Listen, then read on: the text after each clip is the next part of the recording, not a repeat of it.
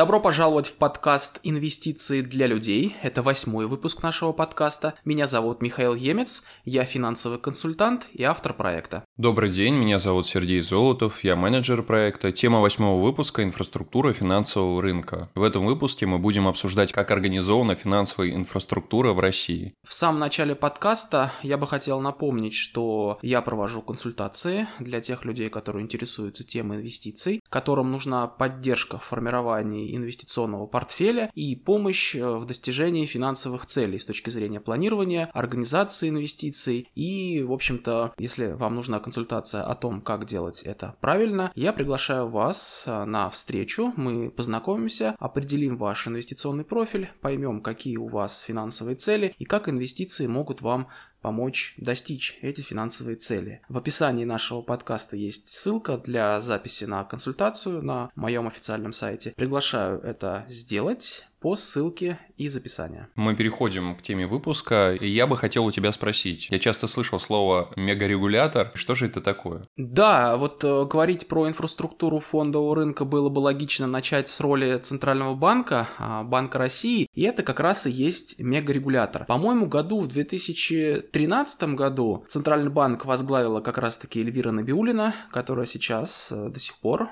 успешно возглавляет Центральный банк. И вот именно тогда, в 2013 году, году Центральный банк начал действовать как мегарегулятор. Почему? Потому что до 2013 года банки регулировал Банк России, финансовые рынки и инфраструктуру финансового рынка регулировала Федеральная служба, ФСФР это называлось, Федеральная служба по финансовым рынкам, да. Еще раньше это была комиссия по ценным бумагам, по-моему. В общем, с 2013 года все функции по регулированию финансового рынка сейчас исполняет Банк России. Он регулирует и банки, и инвестиционные компании, и страховые страховые компании и все-все-все финансовые компании, которые так или иначе связаны с финансовым рынком. В одном из предыдущих выпусков мы как раз говорили, что когда вы сотрудничаете с какой-то финансовой организацией, важно, чтобы у этой организации была соответствующая лицензия. Вот на сайте Банка России можно проверить в справочнике финансовых организаций, чтобы у этой компании была финансовая лицензия. Также есть федеральный закон о рынке ценных бумаг. Он тоже очень много говорит о том, как устроена инфраструктура финансового рынка. Читать, наверное, этот закон не надо всем, не обязательно. Хотя, конечно, если вы юристы или если вы легко ориентируетесь в законах, я рекомендую прочитать закон о рынке ценных бумаг. Вы много для себя узнаете о том, как работают инвестиции, как работают финансовые рынки в России. Но, в принципе, это не обязательно. Главное, что нужно понимать, что в этом федеральном законе есть понятие профессиональной деятельности на рынке ценных бумаг. Вот это очень важно, потому что все, что касается финансового рынка и его инфраструктуры, это профессиональная деятельность на рынке ценных бумаг. Вот об этом мы и будем сегодня говорить. Почему это важно? Потому что важно понимать, как это работает. Если вы не понимаете, как это работает, то вы не можете доверять этому. А вот если у вас уже есть понимание инфраструктуры финансового рынка, то вы можете этому доверять и, ну, в общем-то, спокойно заниматься инвестициями. Вот поэтому мы будем сегодня подробно говорить про инфраструктуру финансового рынка. В прошлом выпуске мы с тобой говорили о том, что ценные бумаги торгуются на бирже или на внебиржевом рынке. И что в России есть две основные биржи. Это Московская биржа и СПБ биржа. Да, все правильно. Когда мы покупаем какую-то бумагу на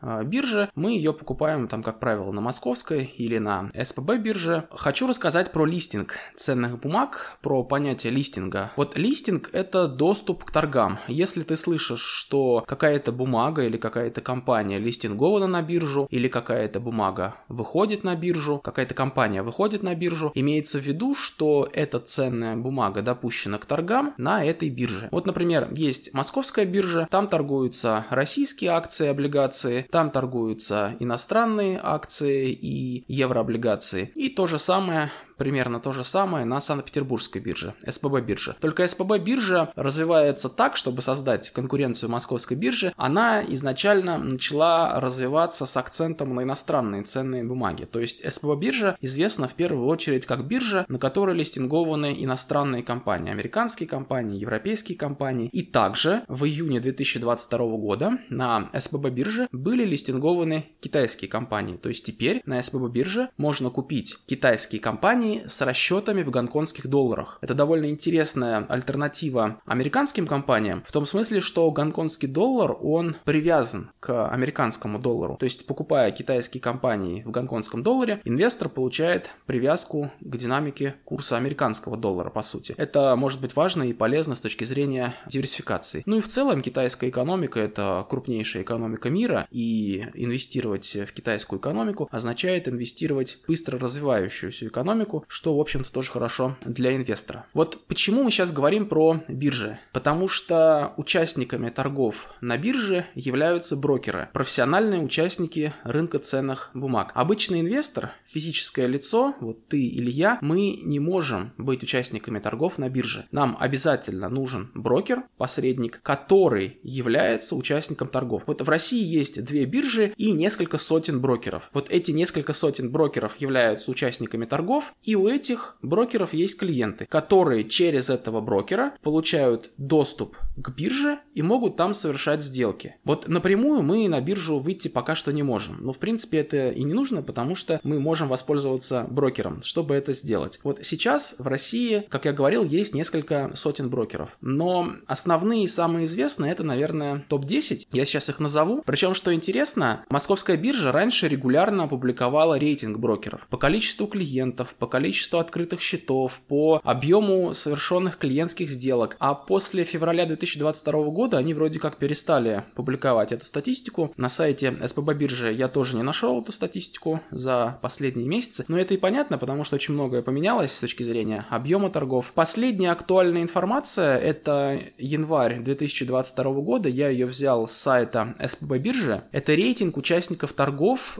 по количеству зарегистрированных клиентов. На первом месте Тинькофф Банк, на втором месте Банк ВТБ, на третьем месте Альфа Банк. Вот что интересно, 3 из 10, первые 3 из 10 компаний, брокеров, это банки. То есть у банков большая клиентская база, и когда в последние годы люди начали активно интересоваться инвестициями, именно клиенты банков стали активно получать доступ к бирже. Банки свою клиентскую базу стали активно регистрировать на бирже. Это вот э, как раз показательно с точки зрения того, как растет интерес инвесторов к фондовому рынку. Далее здесь есть э, компания БКС, Открытие брокер, Финам, Freedom Finance, Газпромбанк инвестиции, Совкомбанк, МКБ инвестиции, это Московский кредитный банк. Как видишь, э, большинство из этого топ-10 это банки, потому что банки по закону могут совмещать свою деятельность с брокерской деятельностью. Это две разные лицензии. Банк может быть брокером, а может не быть брокером. Вот если банк является брокером, то ему нужна лицензия и на банковскую деятельность, и на брокерскую деятельность. Брокер может не быть банком, то есть у него может быть только брокерская лицензия лицензия. Для тебя, как для клиента, это в принципе не важно, но ты должен понимать, что если ты используешь банковские услуги, там вклады, кредиты, то это будет банковская лицензия. Ты ее можешь проверить на сайте Банка России. Если ты хочешь покупать ценные бумаги на бирже, то у этой компании должна быть брокерская лицензия. И часто они совмещаются. Это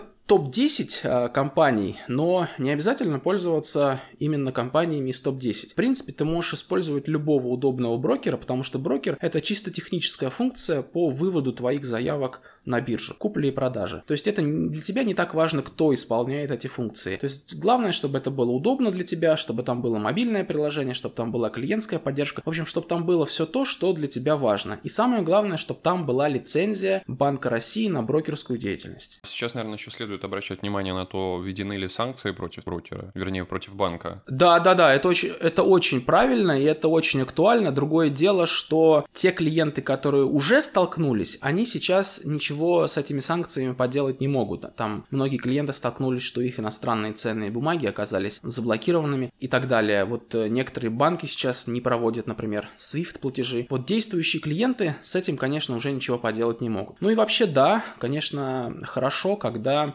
э, твой э, банк и брокер не находятся под санкциями, но заранее предугадать это довольно-таки сложно. Поэтому даже здесь работает э, диверсификация, то есть неплохо иметь несколько банковских банковских счетов, несколько брокерских счетов, так что если какой-то банк-брокер попадает под блокирующие санкции, у тебя есть альтернативные варианты. То есть, ну, надо понимать, что диверсификация, она и здесь тоже работает, поэтому неплохо иметь всегда несколько банков-брокеров. Кстати, вопрос появился у меня. Ты, по-моему, записывал видео на ту тему, как можно сменить брокера. Там какие-то заявления, да, надо писать. Это вообще можно сделать, чтобы акции перенести от одного брокера к другому? Перенести акции от одного брокера к другому можно, и сейчас мы тогда переходим к вопросу следующему. Что такое депозитарий? Про хранение ценных бумаг. Вот смотри, когда ты покупаешь ценную бумагу на бирже, эта бумага регистрируется на твое имя. Ты становишься собственником этой бумаги. И происходит это в депозитарной системе. Депозитарий – это еще один профессиональный участник рынка ценных бумаг. У него есть лицензия на депозитарную деятельность. Депозитарий занимается тем, что учитывает права на ценные бумаги. Ведет реестры владельцев ценных бумаг. Как правило, депозитарная и брокерская лицензия, они практически всегда совмещаются. То есть есть некий условный банк, у которого есть лицензия банковская, брокерская и еще у него есть депозитарная. Потому что когда ты купил акцию компании «Газпром», условно говоря, или облигацию федерального займа на бирже, эта бумага зачисляется на твой счет, и этот депозитарий учитывает, что эта ценная бумага принадлежит тебе. Вот условно, пусть это будет Тинькофф Банк, да, в рейтинге номер один по количеству клиентов на данный момент. Вот ты купил бумагу через Тинькофф Банк, он как брокер исполнил твою заявку, а дальше он как депозитарий учитывает эту ценную бумагу на твое имя. Соответственно, Соответственно, если ты хочешь эти ценные бумаги перенести к другому брокеру, по сути это будет перенос в другой депозитарий. Ты подаешь поручение первому депозитарию на вывод ценных бумаг, подаешь второму депозитарию поручение на прием ценных бумаг, и они переводятся к тебе. Вот здесь важно понимать, как они переводятся. Сейчас чуть больше про инфраструктуру. Вообще есть э, у э, депозитария еще вышестоящие депозитарии. Вот смотри, есть депозитарий условно Тинькофф банка, и, например, ты это хочешь э, перевести в какой-то другой банк, например, Газпромбанк, ценные бумаги ты хочешь перевести. И там и там есть депозитарий. Вот выше этих депозитариев находится а, центральный депозитарий. В России это национальный расчетный депозитарий. Соответственно, смотри, что важно понимать. Вот этот центральный депозитарий, он собирает информацию о владельцах ценных бумаг от нижестоящих депозитариев. Почему это важно? Потому что когда, например, по каким-то облигациям выплачивается купон или по каким-то акциям выплачиваются дивиденды, эмитент, он через центральный депозитарий может удобно распределять выплаты, которые принадлежат там всем, всем инвесторам инвесторам. Это делается через центральный депозитарий, то есть центральный депозитарий собирает всю информацию обо всех инвесторах в России. Вышестоящий депозитарий. Над вышестоящим депозитарием может стоять еще один вышестоящий депозитарий, а там может быть еще один. Например, по иностранным ценным бумагам, которые торгуются на московской бирже, вышестоящий депозитарий это Евроклир. Я думаю, все слышали, что Евроклир перестал выпускать, что Евроклир перестал обслуживать э, счета центрального расчетного депозитария российского, и из-за этого этого иностранные ценные бумаги не торгуются на московской бирже. То есть таким образом, смотри, как выглядит эта цепочка. Есть условный эмитент, ну, например, пусть это будет компания Apple. Она выплачивает дивиденды по своим акциям. Вот этот дивиденд от американского вышестоящего депозитария попадает в Евроклир, из Евроклира он попадает в центральный депозитарий России, национальный расчетный депозитарий, оттуда он попадает в нижестоящий депозитарий, пусть это будет депозитарий Тинькофф банка, а оттуда он попадает конкретному клиенту Тинькофф банка. Вот так сложно выглядит эта цепочка, но вот так вот работает эта инфраструктура. И, соответственно, если какие-то отношения а, здесь нарушаются, то могут быть э, проблемы с э, распределением дохода по ценным бумагам. Но выглядит, наверное, очень сложно, и с первого раза, может быть, ты сейчас этого и не осознаешь, но главное тебе, что тебе нужно понимать, что вот эти вот междепозитарные отношения существуют. И если ты хочешь э, перевести ценные бумаги от одного брокера, ты фактически делаешь это от одного депозитария к другому депозитарию. А что будет с моими ценными бумагами, если брокер или депозитарий обанкротится? Вот это очень хороший вопрос. Здесь нужно рассказать про роль Банка России, потому что Банк России является надзорным регулирующим органом, то есть Банк России следит, чтобы не было мошенничества со стороны банковских организаций. По идее, Банк России должен выявить потенциальное мошенничество или банкротство еще до того, как оно произойдет. То есть, если ты сотрудничаешь с компанией, и у этой компании есть лицензия, можешь не переживать. Все с твоими ценными бумагами будет хорошо, потому что Банк России следит за тем, чтобы у этой компании все было хорошо. Если у этой компании начинаются какие-то проблемы, Банк России заранее отзовет у нее лицензию еще до того, как э, с твоими ценными бумагами может что-то произойти. Вот что здесь важно понимать. Когда ты хранишь деньги и ценные бумаги у, соответственно, брокера и депозитария, по договору с брокером и депозитарием они могут использовать твои деньги и ценные бумаги в собственных интересах. По сути, это означает, что брокер может взять у тебя твои деньги в долг, и ты об этом даже не узнаешь. Просто потому, что эта возможность предусмотрена договором тебя и брокера. Для брокера это дополнительный доход. Вот ты, например, внес э, тысячу рублей на свой брокерский счет, но не купил никакие ценные бумаги. Ты это сделаешь, допустим, через неделю. Вот пока ты ничего на эти деньги не купил, а брокер их может взять у тебя в долг и как-то использовать в своих интересах. И получать на этом дополнительный доход. Поэтому брокер заинтересован в том, чтобы использовать твои деньги. Если это ценные бумаги, которые учитываются в депозитарии, депозитарий может эти ценные бумаги тоже по своему усмотрению использовать. Он может взять у тебя их в долг и, например, отдать кому-то взаймы. Кто-то, например, может таким образом открывать сделки шорт, сделки по короткой продаже, когда в наличии нет ценной бумаги. В общем, как-то использовать эти ценные бумаги. Или брокер может взять деньги в долг под залог твоей ценной бумаги, если это брокеру нужно. То есть смотри, что тебе важно понимать. То, что твои деньги и ценные бумаги, когда они находятся у брокера или в депозитарии, они могут использоваться брокером и депозитарием в своих интересах для того, чтобы они получали дополнительный доход. Это абсолютно нормально и так работает инфраструктура структуру финансового рынка. Но и, соответственно, если в этот момент, когда твои деньги находятся в займе у брокера, и если конкретно в этот момент брокер обанкротится и перестанет выполнять свои обязательства, к сожалению, твои деньги, возможно, тебе уже не вернутся. Потому что тебе через суд нужно будет доказывать, что это твои деньги, что тебе их нужно вернуть, и что брокер просто взял их в займ, и теперь тебе должен их вернуть. И тебе придется доказывать это через суд. Вот в негативном э, сценарии, когда Банк России не уследил и не успел успел вот э, сделать так, чтобы такого не произошло. Но брокеры предоставляют возможность своим клиентам отключить возможность